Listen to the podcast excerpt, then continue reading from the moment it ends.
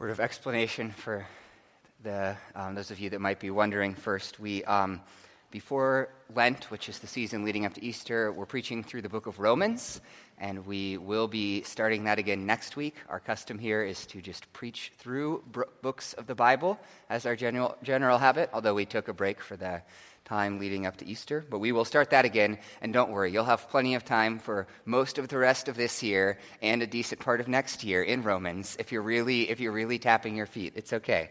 But, um, but last Sunday was Easter, and I thought it would be worth reflecting a little bit more on, on Easter and some themes coming out of it before we do that. Would you pray with me now as we look into God's Word? God and Father, I pray that you might be with us as we study your Word, that we might learn from it and be shaped by it. Be with all of us, sinners, as we sit under your word and are convicted. And be with me, a sinner, as I seek to preach it. I pray all these things in the name of Jesus Christ. Amen. So, like we said, last week was Easter. And there's this kind of weird thing to me about the idea of Easter. So, if you come to churches that, that, that do this, at least, which a lot of churches do, they have this season of Lent before Easter. And it's the season of darkness and fasting and sadness and grief and reflecting on all the hard things and sin and guilt. And it's, it's sad, right? And that's kind of the point because we're, we're moving towards Easter and our need, and then we have the you know, Good Friday and the cross and Easter and the resurrection of Jesus, and it's like suddenly celebrate and rejoice and be glad for one Sunday. And the problem is that one Sunday really can't balance the, the six weeks of kind of sadness and grimness that comes before. No amount of sunrise services and honeyed ham and beautiful spring weather can make up for that. So, what Easter should really invite us to each year is a season of joy. That's actually how the church historically kind of celebrated Easter. It was another season like Lent, Eastertide, and it would last until Ascension. And we're not going to formally recognize it this year at Kishwaukee Church or anything, but it's worth trying to have that kind of season. I mean, it makes sense biblically. As much as the Bible calls us to look at hard things, as much as it calls us to reflect on sad things and challenges, it's also full of commands to rejoice to be glad i started i started counting them this week and um, i got to 80 times that were commanded or shown examples calling us to rejoice and i wasn't even in the new testament yet right and so the bible calls us to rejoice and in a sense i mean that we all want that right? I mean, none of us is like, man, do I want to like despair or be glad? You know, ugh, I got to decide. All of us intuitively want to rejoice. But joy can be hard for us. In a weird way, I think it can be a lot harder than the darkness of Lent.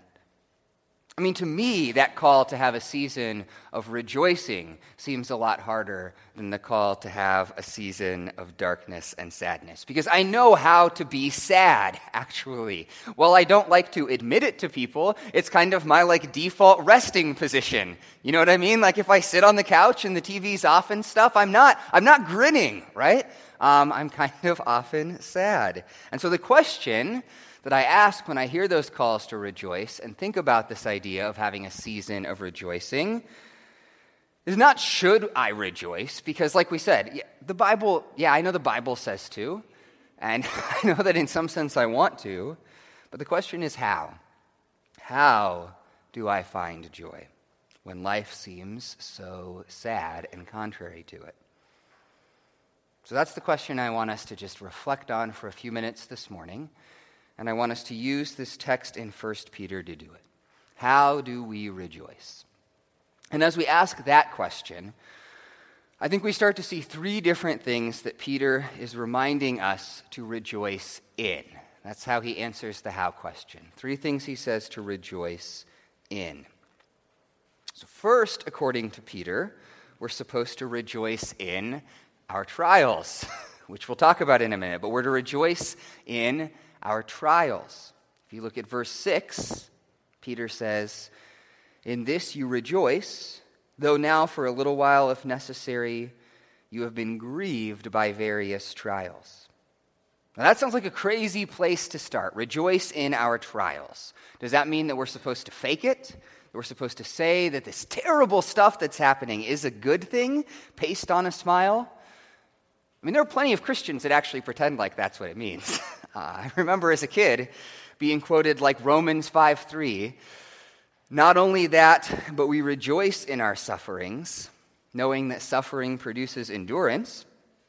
Or James 1 2, count it all joy, my brothers, when you meet trials of various kinds for you know that the testing of your faith produces steadfastness.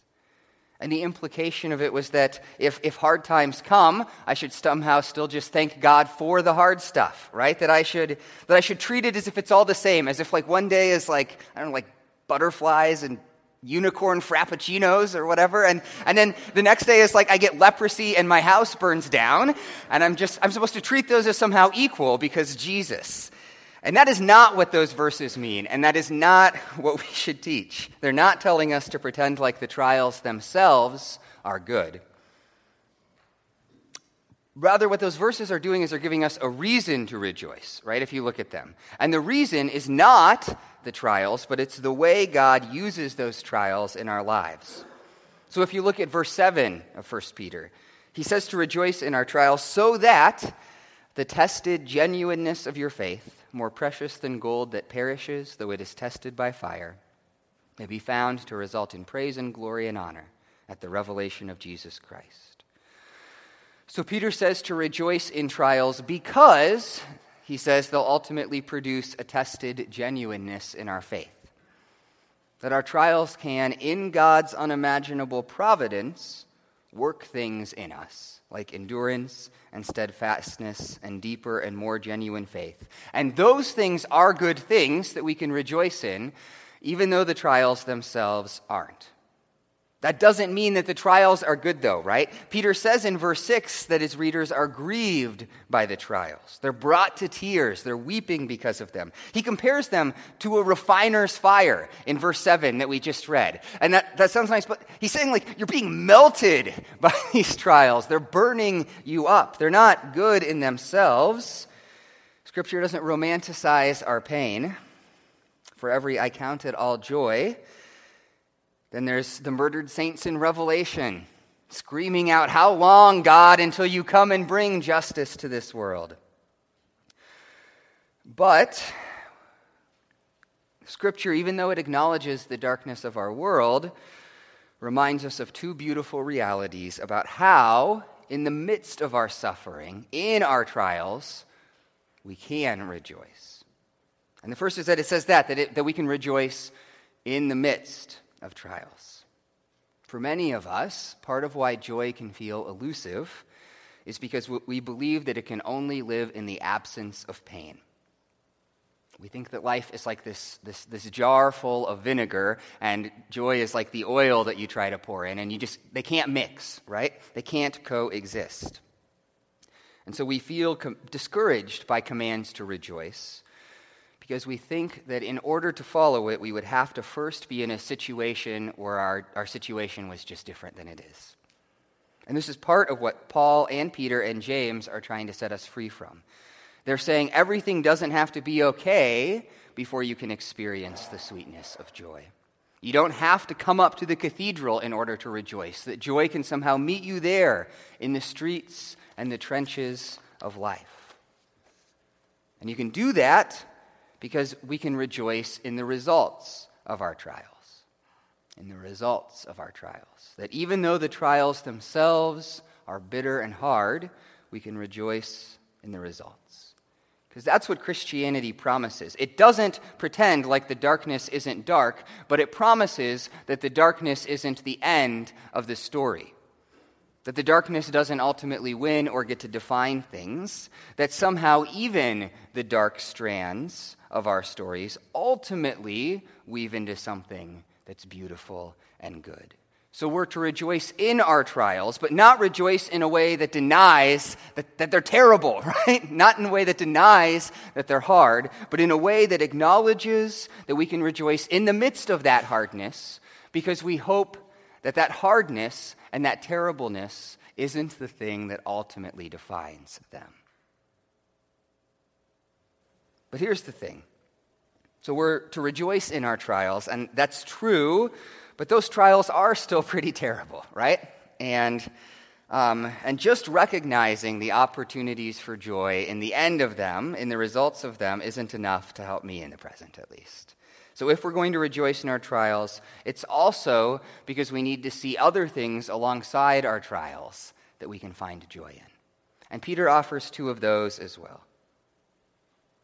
So Peter tells us more about our joy than just that we should have it in our trials. He also gives two kind of higher good things that we can rejoice in.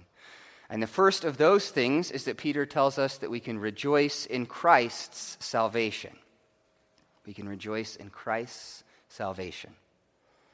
In verse 8, Peter goes off on this tangent about Jesus and our joy. He says, Though you have not seen him, you love him. Though you do not now see him, you believe in him and rejoice with joy that is inexpressible and filled with glory. And you say, why? Like, why are we rejoicing in Jesus with this inexpressible, filled with glory joy? And he tells us in verse 9, he puts it like this that it's the salvation of our souls. He says, obtaining the outcome of your faith, the salvation of your souls. But stop, okay? Because you hear that and you Many of us do not hear what that actually is saying. When we hear souls, what we think is that, that like the soul is like the ghost thing that lives inside of you and then haunts people you don't like when you die, right? Like that's that's what we picture when we hear the word soul. And that's not what the Bible means. The Bible just when the Bible talks about our souls, it means our kind of true selves, right? The kind of like deepest, truest reality that is us and that gives us life and animates us. And there's an immaterial part of that, right? Which is why people get confused with the ghost thing. But it's not like Casper, right? It's, it's you in your deepest and truest sense. So the salvation of our souls does not mean that, like, the ghost thing inside of us gets whisked off somewhere. The salvation of our souls means that our deep and true and real selves are being saved in Jesus. Saved from all kinds of things that would otherwise destroy or diminish us. So, like we're being saved from our guilt by Jesus. Because our true selves, right? I mean, I can only truly be what I'm designed to be in relationship with God. But I can't really be in that relationship with God because, because I'm in rebellion against Him. I've declared war on my Creator, and that puts distance between us. And so, in Jesus and in the cross, what, one of the things that God is doing is He's healing. He's covering that guilt. He's removing that distance so that I can live in communion with God again. And my true self can be the kind of true self that it's meant to be. We're being saved from our corruption by Jesus. That there's a part of me that's twisted and warped and broken inside me. That I'm like, I mean, all of us are in a sense like, like, like ruined cathedrals, is the image that I have, right? That you look at somebody and you can see these kind of glimpses of the glorious thing that they were made to be, but it's also, it's, it's wrecked in a way, right? It's warped and twisted, and there's just like pieces of it jutting up from the ground. But Jesus is saving us from our corruption and restoring us to the glory that we were created to have.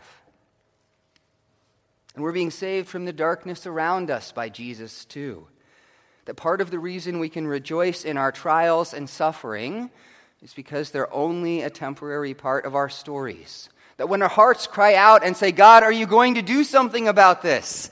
Are you going to do something about the, the, the evil and the darkness? The answer is yes, that ultimately He is, and He will.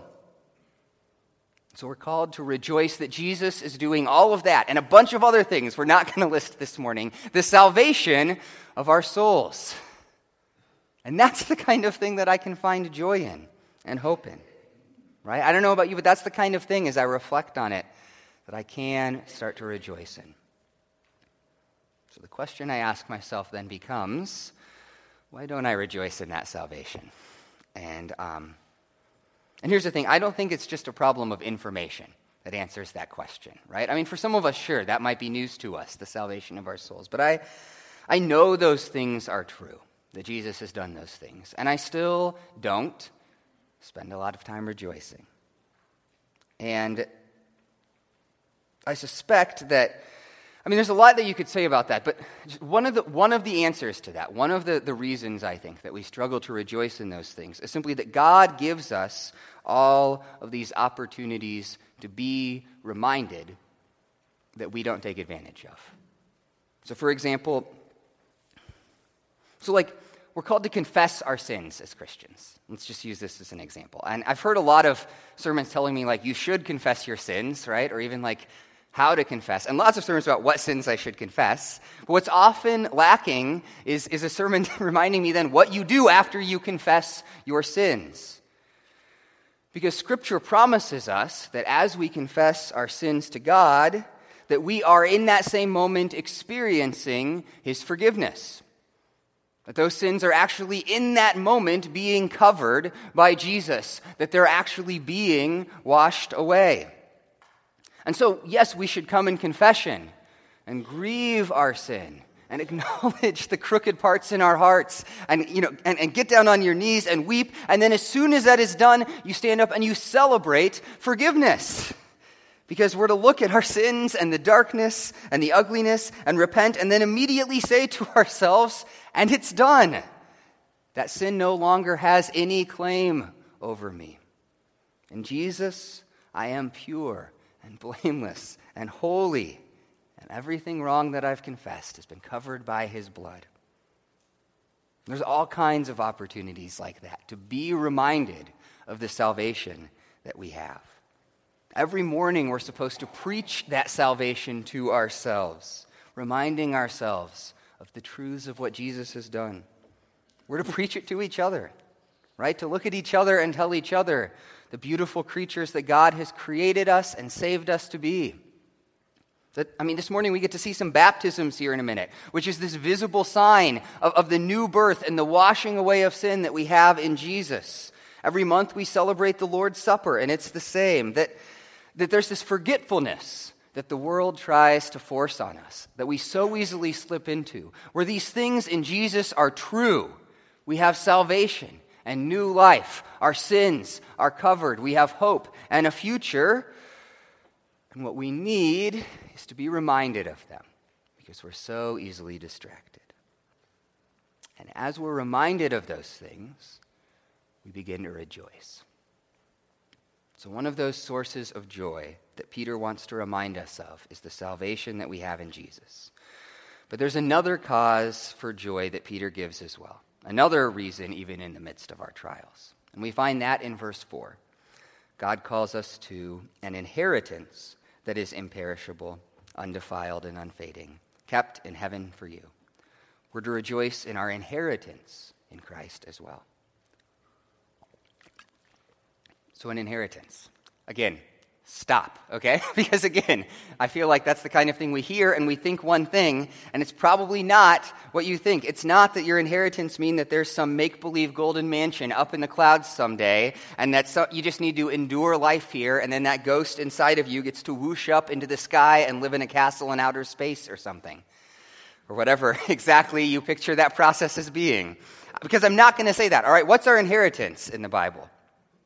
Well, that word is an echo of this Old Testament reality.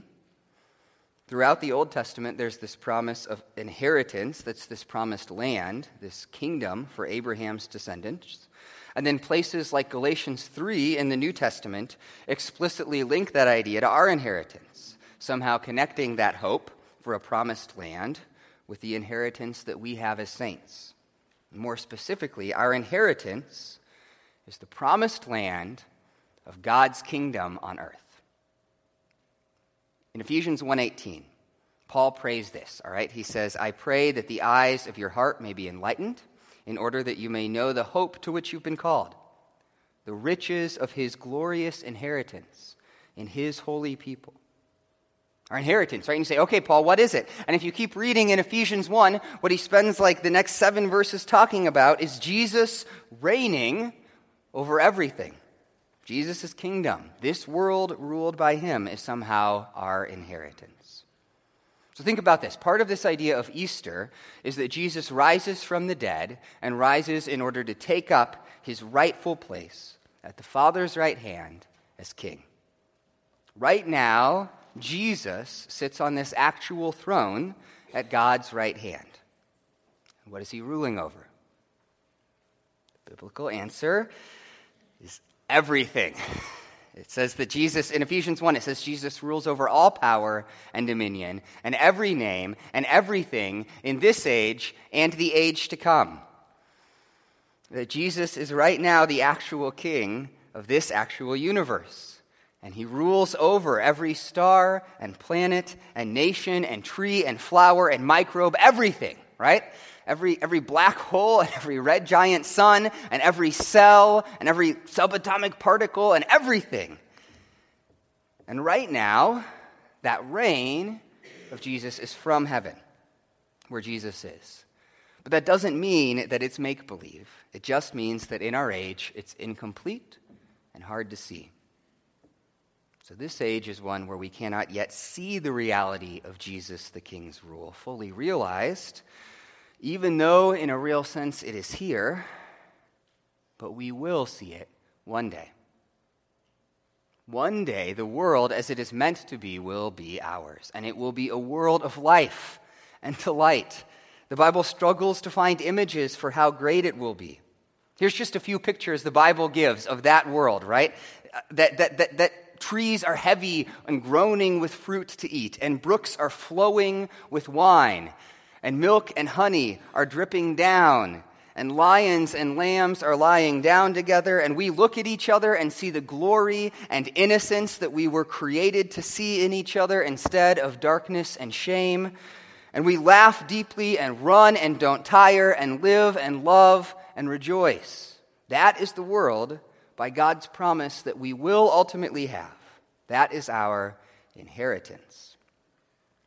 And I think one of the keys to understanding biblical joy, I mean, this, I'll put this up here, right? One of the keys to understanding biblical joy is to recognize that rejoicing in Christianity means delighting right now in the world as it should be and will be, even though this isn't that world yet that rejoicing means delighting in the world as it should be and will be, even though it isn't that world yet. So we're being called, when you look around you in creation, to savor it as if it is ours and restored, even though right now it's still broken and scarred. We're to delight in each other, in human beings, as if we were. Um, as if we were as we were should be, with all the dignity and grace and glory we were created to have, even though a lot of us are broken and scarred too.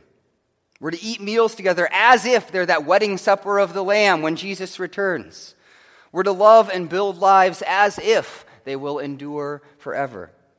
We're to do all of that, not pretending like the brokenness isn't here right now, because it really is, right? And it's really heavy, but out of this stubborn insistence that this is our inheritance, and we will hope and rejoice in that, even though it isn't here could put it another way, what we're ultimately called to live out is a rebellion of joy. A rebellion of joy. That this world is opposed to real joy. It will, it will try to break it with hardship and sorrow that it will try to squash it with cynicism and kind of worldly jadedness. It will try to rob you of it through distraction, and it will fill up your house with stuff and your TiVo, with, with entertainments and your lives, with busy activities, and it will do that because it has to. Because if you had eyes to see it, all of that darkness would ultimately come crumbling down. I mean, that if I stopped stuffing my face, right, and stopped buying the next thing, and stopped living in constant fear, and stopped expecting disappointment, and stopped hating people, and stopped cynically believing that things would never change, if I stopped that stuff, the whole system of sin and fear and darkness that rules my life would start to lose its power. This world is not threatened by your sadness or by your jadedness or by your kind of just passive, low grade consumption, but it cannot handle true joy. Joy is the single greatest threat to the sinful systems of this world. Because it opens our imaginations to a world that's better than this world could ever be, right? To a promised inheritance that's greater than we could otherwise imagine. And you don't buy the things that they tell you to buy or be afraid of the things that they tell you to be afraid of when you're rejoicing in that kind of world. The little pleasures, the fleeting pleasures that sin offers you, they don't look at all impressive next to the eternal joy of life in Christ. You don't make peace with evil and darkness as just the way things have to be when you're rejoicing because you go out and fight them because your hope is set in a world where they aren't the way things are anymore. Now, look, I say that, and that sounds romantic and exciting. And I know that day to day it isn't. That in the first place, I mean, that rebellion of joy doesn't look the same for all of us right? I mean, for some people, rejoicing means yelling and dancing in the streets, and for other people, it means just like you know, you have a cup of tea out on your porch and you you watch the kids play. And I know that that rebellion of joy is not some switch that you flip. It's a habit that takes a long time to work on and cultivate. And I've been thinking about trying to grow in joy over the last maybe 10 years, and I'm like 2% less cynical than I used to be so maybe I'm being cynical about that percentage, but, um, right? I mean, and that rebellion of joy, right? Like there's days that you're not going to feel it at all. Because the darkness is really real too, and the world is really heavy. But it is worth fighting for, even though it runs alongside our tears, because isn't it what our hearts long for? We were made for better and greater and deeper things than the stuff that the advertisements offer and the jaded sameness of this world. We were made for glory and for life and for joy, unimaginable. So while it will leave us battered and tired as we fight for it, let's fight for that joy. And let's be reminded of that as we try, coming out of Easter, to live into a season of rejoicing. Because the thing that Easter tells me more than anything else is that we do not live in a story made for cynics, right? We do not live in a story where this good guy Jesus, he kind of runs afoul of some bad guys and they kill him. The end. We live in a story where death took on this Jesus and it got its teeth kicked in. We live in a story about hope and life and resurrection springing up from the grave. As Peter puts it, because of the resurrection, we've been born again to a living hope through the resurrection of Jesus Christ from the dead. So think on that hope this season and believe in it and fight with everything you can to rejoice. Would you pray with me? Father, I just ask that. Um, Man, Father, there are days that, that I sit with your word and proclaim it and believe that it's true, and I'm just like, man, my heart really struggles to do this in the midst of all of the, the fear and uncertainty of life. And this is one of those days. But I know that it is worth it. So impress on me and impress on all of us the hope and the joy that we have in the resurrection of Jesus. That the freedom purchased for us in his cross and the new life offered for us in his kingdom would be ours. I pray that you would help us all fight for and seek after that. Amen. So we have a special. Um